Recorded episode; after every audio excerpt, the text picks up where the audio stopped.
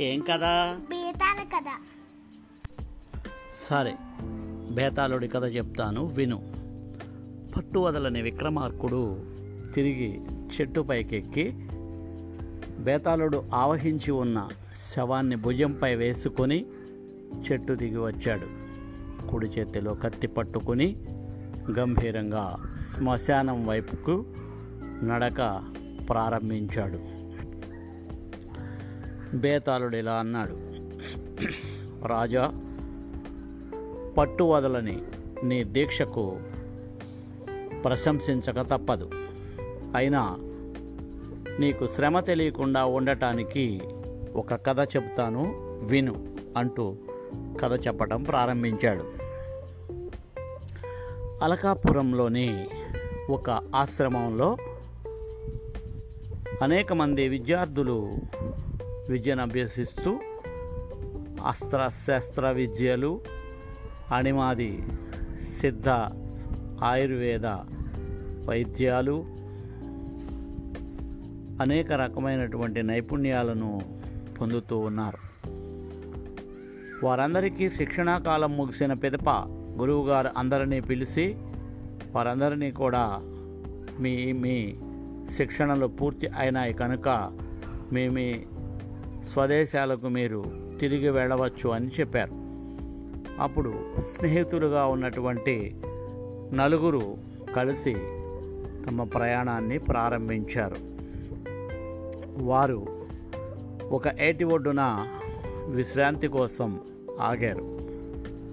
ఉదయం లేచిన తర్వాత సంధ్యావందనం పూర్తి చేసుకున్నారు. చక్కగా ఆ సమీపంలోని ఒక రాయిని చూసినటువంటి వ్యక్తి అతను ఒక శిల్పి.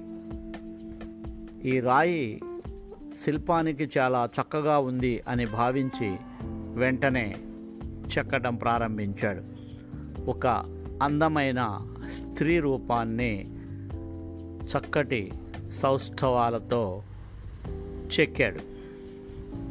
అది చూసిన రెండవ వ్యక్తి తను శిక్షణ సమయంలో నేసినటువంటి వెండి జలతారు పట్టు చీరను చక్కగా ఆ విగ్రహానికి అలంకరించాడు.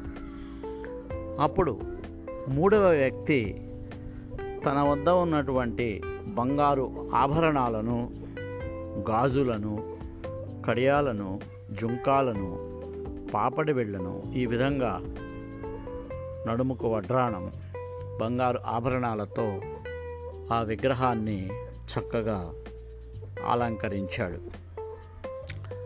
తేజస్సు ఉట్టిపడుతూ సహజ సిద్ధంగా చూసిన వారికి ఒక చక్కని యవ్వనవంతురాలైనటువంటి ఒక స్త్రీ అక్కడ నిలబడి ఉన్నటువంటి భ్రమ కలిగిస్తూ ఉన్నది.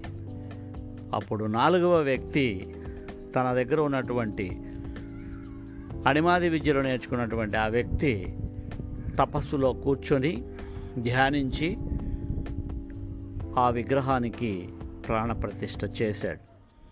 అప్పుడు చిరునవ్వులు చిందిస్తూ ఆమె వచ్చి ఈ నలుగురికి కూడా నమస్కరించింది. ఇప్పుడు ఈ నలుగురిలో ఆమెను ఎవరు స్వీకరించాలి? అనేది సమస్య. రాజా ఇప్పుడు కథ విన్నావు కదా ఈ సమస్యకు పరిష్కారం ఏమిటో చెప్పు.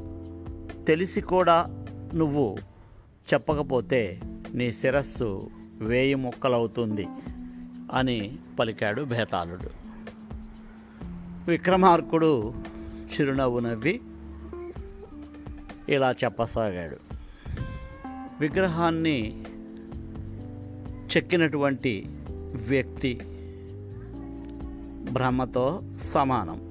సృష్టికర్త బ్రహ్మ కనుక అతను బ్రహ్మతో సమానం. అలాగే ప్రాణప్రతిష్ఠ చేసినటువంటి వ్యక్తి ఈశ్వరునితో సమానం. స్థితి లయకారుడు ఈశ్వరుడు. వారిద్దరూ కూడా తల్లిదండ్రులు లాంటి వారు. ఇక ఆభరణాలు గాజులు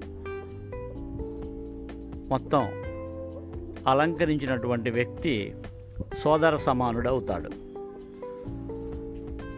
స్త్రీకి మానమే ముఖ్యం. స్త్రీ మానరక్షణ ఎవరు చేస్తారో వారే ఆమెను గ్రహిస్తారు. కనుక ఆమెకు చీర కట్టినటువంటి వ్యక్తే ఆమెను తీసుకువెళ్ళటానికి అర్హుడు అతనే ఆమెను పెళ్ళి చేసుకోవాలి అని విక్రమార్కుడు చెప్పాడు.